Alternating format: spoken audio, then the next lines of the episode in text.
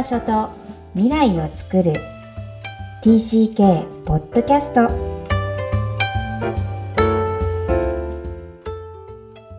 皆さんこんにちは。TCK ホームインタビューの時間です。今日のお客様は74人目松田海さんです。お願いします。どうもよろしくお願いします。松田です。はい。このポッドキャスト、幼少期、児童期、思春期を海外で過ごされたお客様をお招きして、ご自身の TCK ストーリーを語っていただくとともに、海外移動がもたらした影響も教えていただいております。では、甲斐さん、えー、最初に簡単に自己紹介お願いいたします。はい、ありがとうございます。えっ、ー、と、松田海と申しまして、えっ、ー、と、もともとはアメリカ生まれということで、えっ、ー、と、0歳から5歳アメリカ、それで日本にも帰国してはいたりしたんですが、えっ、ー、と、幼少時代、えー、ハワイと、えロサンゼルスに、えいまして、えー、アメリカでは12年間、え幼少時代過ごしました。ただ結局、えっ、と、高校、大学は日本にいますので、日本にも長く、え過ごしております。はい。はい。今、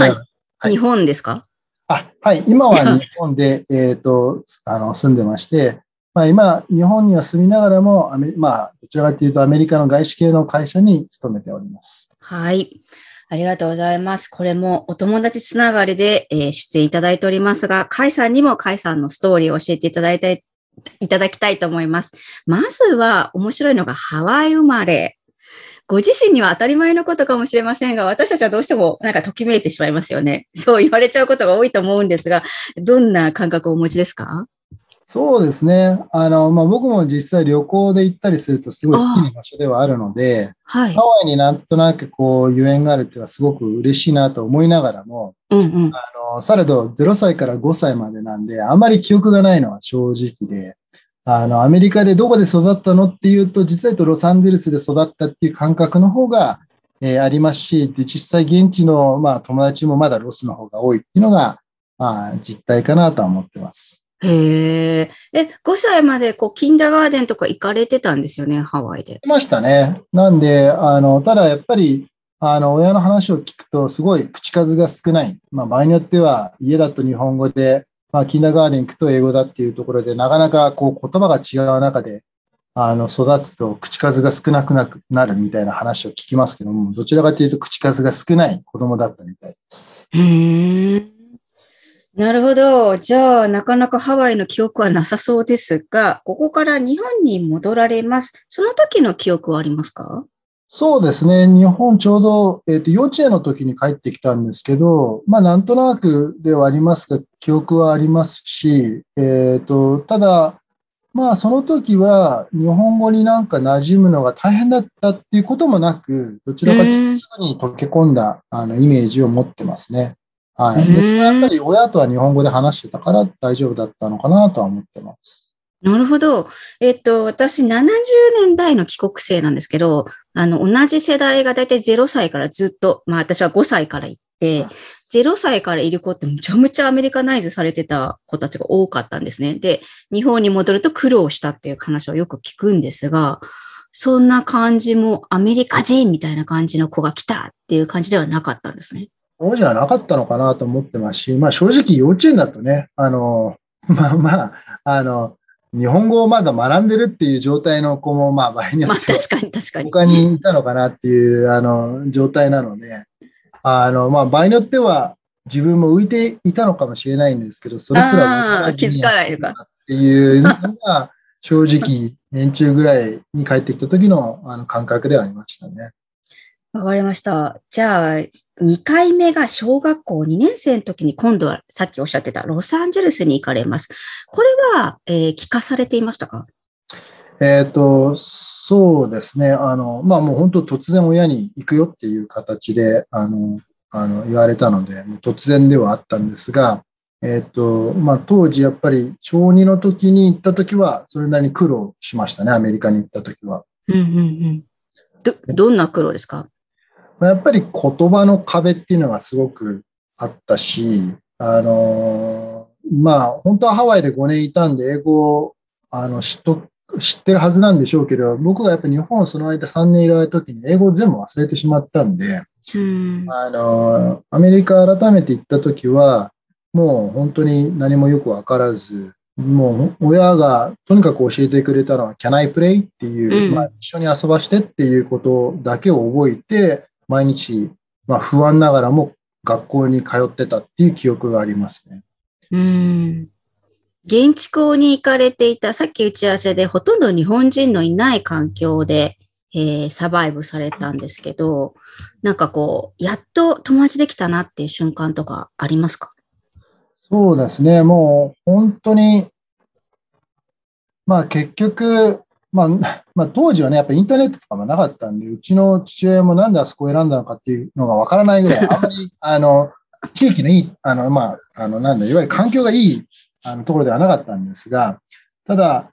やっぱり一人アアジア系の人はどうしてもね、なんとなくこう、親しみを持って接してくれる人がいて。あの、まあ、そういった意味で言うと、ベトナム人でキムっていうあの友達ができた時っていうのはすごく、あの、記憶としても鮮明に覚えてて嬉しかったなっていうのがありますね。うんうん。うんただやっぱりそれでも、まあむしろ彼ら、彼がすごい僕のことを気にかけてくれた程度であって、僕がしっかり、なんだろう、意思疎通ができてたかっていうと多分まだできてないかったのが、まあロスの序盤ではそういうようなイメージがありますね。うんうんうんうん。ロサンゼルス時代は計だから7年7年いましたね。い。らっしゃるんですが、あの、本当こう、なんだろう、アダプテーションがうまく、あ、ここ自分のとこだなって思う頃って何年生ぐらいなんですか？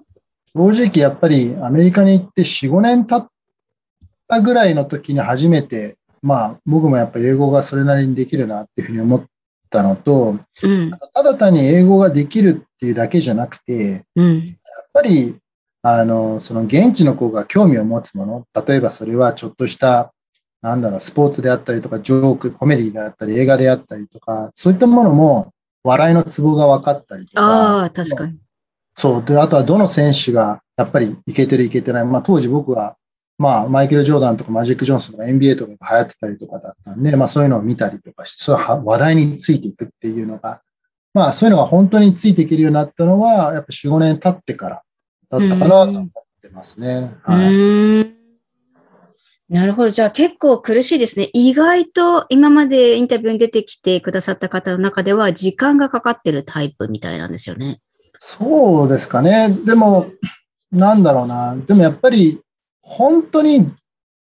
まあ自分で他の人の、あの、比較するのもあれですけど、うんうんうん。本当にローカライズするのには、やっぱ4、5年絶対かかるかなと、僕はうん感覚として思いますね。そのう、ん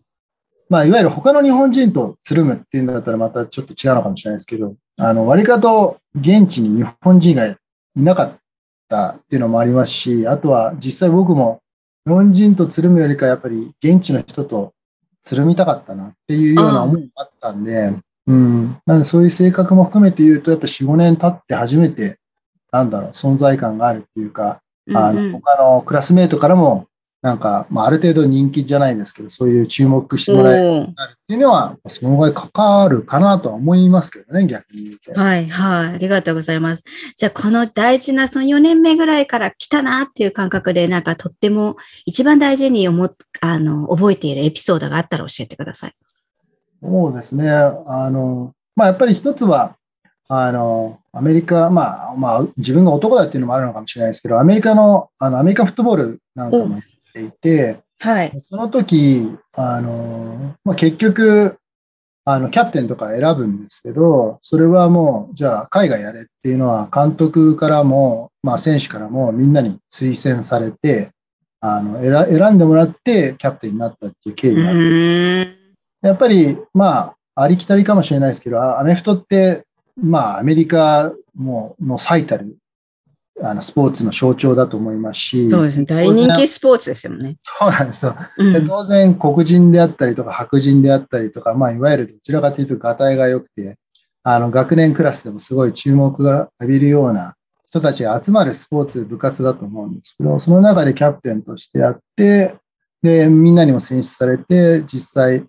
実績なんかも残したり、で、よよくアメリカのアメフトって結構、まあ、あの、プレップトークじゃないですけど、英語でこう、みんなのチームをこうモチベーション上げたりとか、そういったこともやる役割も担っていたので、まあそういうような経験ができたのは、自分としてはターニングポイントだったと思うし、まあアメリカの生活が面白いなっていうふうに思ったきっかけでもあります。それはすごいですね。キャプテンですからね。しかも現地の子の中でのキャプテンですからね。相当あの自信がついたと思うんですけど。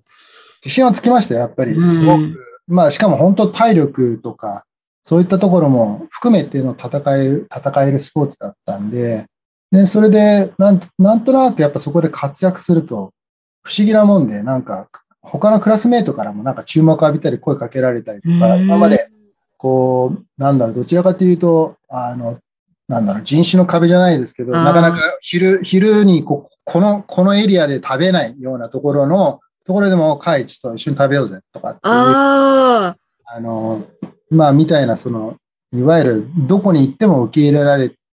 てもらえるっていうか、そういうようなブレイクスルーはもうあったなっていうのは本当実感しましたね。すごいですね。その実力主義と言いながらそれを自分が体験しないとそのアメリカの醍醐味みたいなのは体験できないじゃないですか。ですね、うんそそれは今でも支えになる体験ですね。で、そんなにこう来たなっていう時になんと中3の夏に日本に帰られます。どんな気持ちがしましたか？うん、正直自分だけでも残って、アメリカでアメフトちょっともう少しやってみたいなとは思ったんですけど、まあでもまだ当時中学3年生だったんで、まあ家族が日本に帰国するってなると、まあ、僕もやっぱり一緒についていかざるを得ないのかなっていうのが現状で、まあ高校受験ちょうどタイミング重なったんですけど、まあそれも何ですかね、ほぼあの諦めって言いますか、もうそういう制度に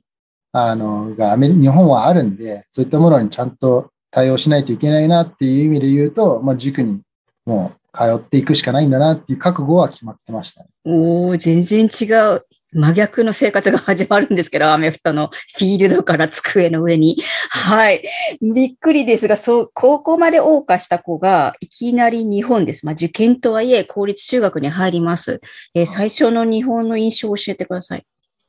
そうですね。まあ、まあ、やっぱり正直、でも、でも思いのほか、なんだろうな、まあ僕、地元の公立の中学に行ったんですけど、あの、半年間だけなんですけど、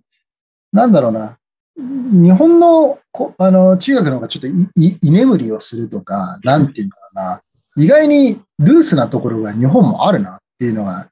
あの、衝撃的で、日本、アメリカって絶対居眠りって授業中しないんですよ、ね。ああ、そうなんですか。どんなにこう、なんか不良であったとしても、寝るっていう行為を授業中にするってことはほぼなくて。失礼だから？失礼なのし、なの、なのと、まあ、だったらもう学校に行かないっていうか、クラスに行かないなるほど。そうそうなんで、あの、なんで、意外に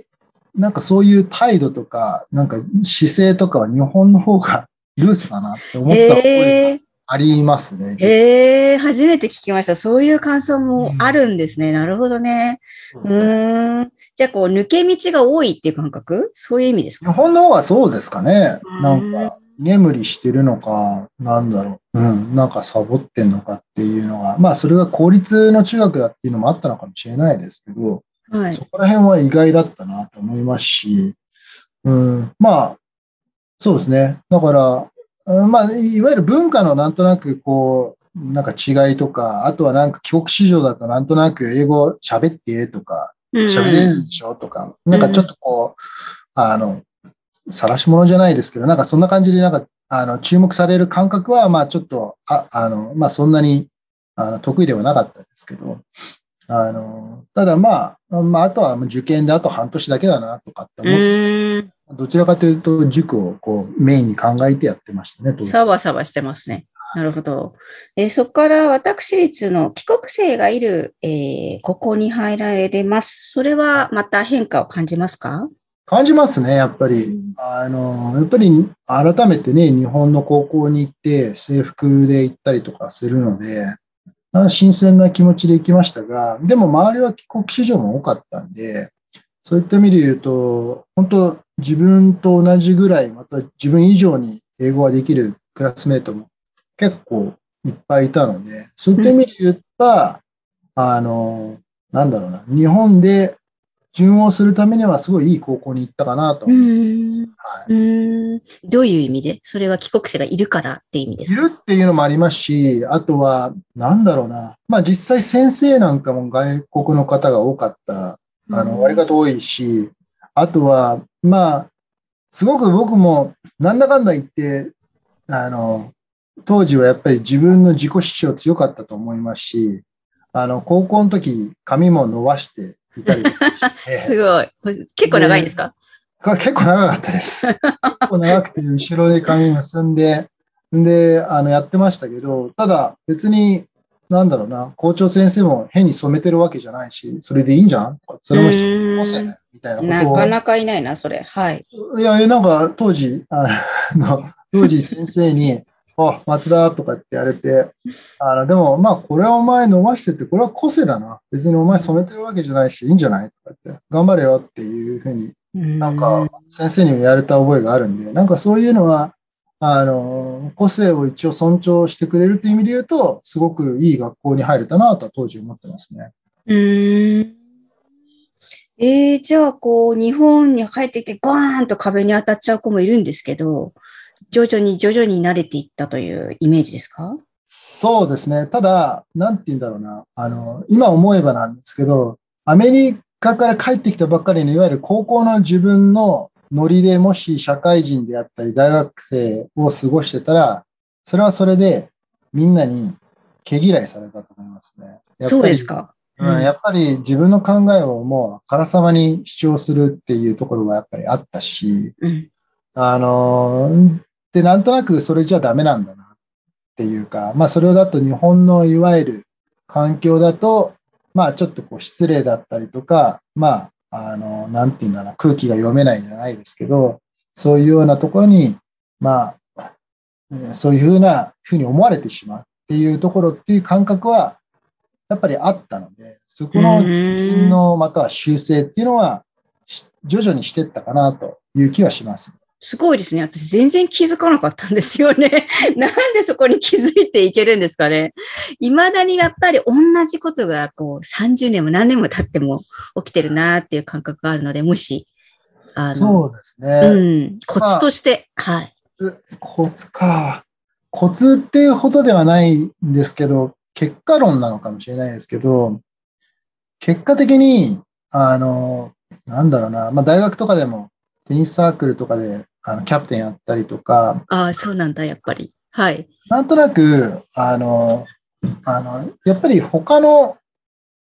まあやっぱある程度チームを仕切る、またはリードするってなると、まあ他のチームがどういう状況にあるのかとか、うん。あの、まあ、また彼はどういうふうなところで苦労してるのかなとかっていうのはやっぱ考える局面っていうのはやっぱ増えてくるし、はいや。っぱりチームを全体をのパフォーマンスを上げるためにどうしたらいいんだろうってなると、やっぱり日本人が大半であれば、日本人にとっていいことは何なんだろうとか、そういう考えにやっぱり至るケースは多かったと思うので、必然となんとなく、まあ、あの、自分の考えというよりかは、チームのための考えってなんだろうと思う、あの、機会が増えると、やっぱり自分の中でやっぱり、あ、ここはちょっと場合によっては、あの、みんなには適さないっていうか、そういった一面も見えてくる発見っていうのは、そういうチームリーダーシップとか、そういったことをやってると見えてくる部分っていうのはあったのかなと思いますうね。今のお話の中からも、こう、変遷の時代、まあ、時系列ではありますが、こう、学んでいる姿っていうのが、しこう、海少年として見えてくるんですが、今思うと、その海外移動がもたらした影響があるとしたら、どんなことが一番大きいですか？まあよく言えばすごく器用になったかなとは思いますね。多分、すごいいわゆる日本の、いわゆる環境の中で、もし僕が働くとした、働いてたとしたら、うん。この人は別に日本語全然できない、あ、ごめんなさい、英語全然できないんじゃないかと思うぐらい、多分、帰国子女という空気を消すこともできると思います。すごい。そうなんですか。とと思いますうんで、あの、逆に、アメリカで、まあ、まあ、よ、まあ、よく外資系の会社とかでインタビューすると、まあ、外国の人が来れば、あの、英語で対応してやって、で、そ、そその話をすると、お前日本語できんの？って多分、必ず聞かれて、で、日本人がいると日本語でずっと対応してると、お前英語できんの？っていう、なんか なんとなくそういう、あの、あ、一応できますっていう、それを両方に、あの、多分言う感覚っていうのが結構面接とかだとあったりして、かっこいい。これこそ TCK はカメレオンと言われてるんですが。だから昔僕、ある人に、あの、松田は多重人格なんじゃないかって言われたことあって、まあなんか多重人格って言われると、あんまり気分がいいものではないんですけど、あの、ただ、まあそうじゃなくて、あの、単純にやっぱり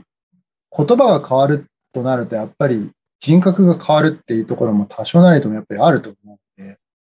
あの、そういったものをずっと使い分けて育ってきたから、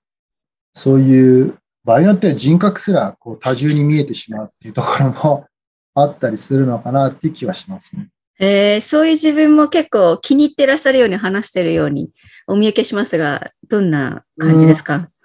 きまあ、それはそれで一つの、まあ、なんだろうな、社会で成功する、また社会でうまく適応するためのツールだなとは思ってますね。うんでそれはだから器用だとは思う、器用っていうところが強みにつながってくるとは思うんですけど、はい。ただ、まあ、裏を返すと、その、どの人格が自分にとって一番、どの人格をハッピーにさせるのが自分にとって一番ハッピーになるのかっていうのは、あの、わからない時もあるし、戸惑う時もきっとあるんだろうなっていう気はします。うん。私自身はその分からないのが長すぎて、寂しさがすごく募った時代が大きいんですけど、そういう感覚に陥ることはないですか？うん、当時ありましたね。やっぱり、例えば僕は、あの、アメリカで生まれたんで、実はアメリカの国籍もあって、はい。なので、アメリカなんかで、まあ、育ってた時っていうのは、やっぱ人種差別とか受けたりして、で、なんで俺アメリカ人なのにこんなあの差別受けなきゃいけねえんだろう？と思って、っていうか、なんだったら、場合によっては差別受けてる移民の人より俺アメリカ人なんだけどな、とかってう思っ。して、だけど結局、まあ見た目でやっぱりいろいろとこう決めつけられてしまう部分もあったりとか、なんかそういった部分もあったりするんだなと思ったりして、まあ最終的な自分のアイデンティティなんだろうと思った時に、ある程度、昔はそうでもなかったんですけど、まあある程度やっぱ日本なんじゃないかなって僕が腹落ちした瞬間はありましたね。うん。そういうのはすごく、まあ、僕にとっては日本なのかなと思った時が分かった時は、分かった時にある程度自分の中でも落ち着いた部分はあったかなっていう気はしますね。それもし可能だったらどんなエピソードがその背景にあるんでしょう？そうですね。まあやっぱり、うん、これは僕のあくまでも感覚なんですけど、はい。見た目と名前がもたらす人に対するこう与える印象っていうのは、それなりに大きいっていうことは大きいんだなと思っていて、で松田海っていう名前はやっぱり日本人だと思いますし、あと見た目も日本人だという部分もあるし、で、で僕は、あの、そう、だから当時アメリカ人としてやっていくこともできたんですけど、ただ、うん、日本、そうな、なんとなく他の人が意外に僕を日本人として扱うところのケースが多かったんで、じゃあ日本人として、あの、やっても苦でもないし、実際自分もそこで落ち着くのかなと思った部分があったので、そう、だから単純に日本人で英語が上手い人っていう方が、まあ、アメリカ人で日本語が上手いっていうよりか、なんとなくその前者の方が僕は自然なのかなっていう自分を発見できたっていうところはありましたね。それが腹打ちっておっしゃってるんですね。そうですね。うーん。で実際、まあなんか社会人でもせい、なんていうんだろう、どっちの方が得かって言ったら、やっぱり日本語がしっかりできて、で、かつ、英語ができるっていう人の方が、なんか実際重宝されるんじゃないかなっていう感覚もあるので、うんうんうん。そう。英語しかできない人っていうのは当然世の中たくさんいっぱいいて、でもそれが別に特に特別じゃなくて、多分日本語がしっかりできて、で、かつそれで英語ができるっていうところの方が、そこに初めて希少性っていう、まあ希少性があるので、まあそう、そういう観点からも日本人で英語ができるっていう方が、まあ、あの自分にとってもすごいあの武器になるのかなっていう気はしました、ね。うん、ありがとうございます。これはワンロブゼムかもしれないけど、一つの大事なエピソードなので、あの、皆さんがお聞きいただいてどんな風に感じるかっていうのを、はい、皆さんそれぞれに感じていただければと思います。はい。では、カイさんにも最後の質問をさせてください。はい。Where is your home? そうですね。まあ、マイホームは where my family is っていうところが多分正しい答えなんだと思うんですけど、はい。まあ今自分のファミリーは、まあ、日本にあのいるので、まあそういった意味合いで言うと、まあ日本かなとは思ってますし、あの、で実際それが場合によっては、また海外であれば、そこがそこがまた海外がまあ自分のホームになるかもしれないですけど、今は日本かなと思ってます。うん、今は日本かな。いいですね。ありがとうございます。えー、松田海さん。えー、っと、合計何年でしたっけ ?18 年。18年か。社会人も入れると18年。18年。ほぼほぼ、まん、もうちょっと日本が多くなってきた。ちょっと今長くなりました。ましたね。はい。まあでもこの後どこに行かれるかわかんない雰囲気をお持ちの海さんですが、本当に素敵な TCK ストーリーをありがとうございました。ありがとうございます。ハワイ生まれそしてロサンゼルスの少年時代を過ごされた松田海さんにお話を伺いました。えー、影響として器用になったと総じておっしゃっていますが、すごい深い意味での器用だなっていうふうに感じました。えー、そしてその根底に自信となっているのがやっぱりアメフト時代。えー、これはご本人も仰せですが、何よりもその海外でもしくは異国の地でチャレンジした自分が成果として認められたという実感を持って帰れる子っていうのは強いなぁと思います。もちろん本人の普段の努力、えー、そして諦めない心が、えー、こう、こう、そうしたと思うんですが、えー、どこかでこう達成感とか、え成功事例として自分の根底の基礎とスタンダードになっているっていうのは、えとても、え素敵だなと思います。えー、とかく言語や勉強で遅れをとっていたり、えー、そこに馴染むためにそこがフォーカスされがちですが、勉強以外でのフィールドで自分の力となったものを身につけるのも TCK の大事な、えー、生活なのかなっていうふうに思います。皆さんはいかがですか？この番組ではお悩みや質問を受け付けています。また、TCK ホームインタビューにお越しいただける皆様を心からお待ちしています。詳細は育ちネット多文化で検索してホームページからアクセスください。さらに、ポッドキャストを確実にお届けするために、購読ボタンを押して登録をお願いいたします。今日も TCK の気持ちにありがとう。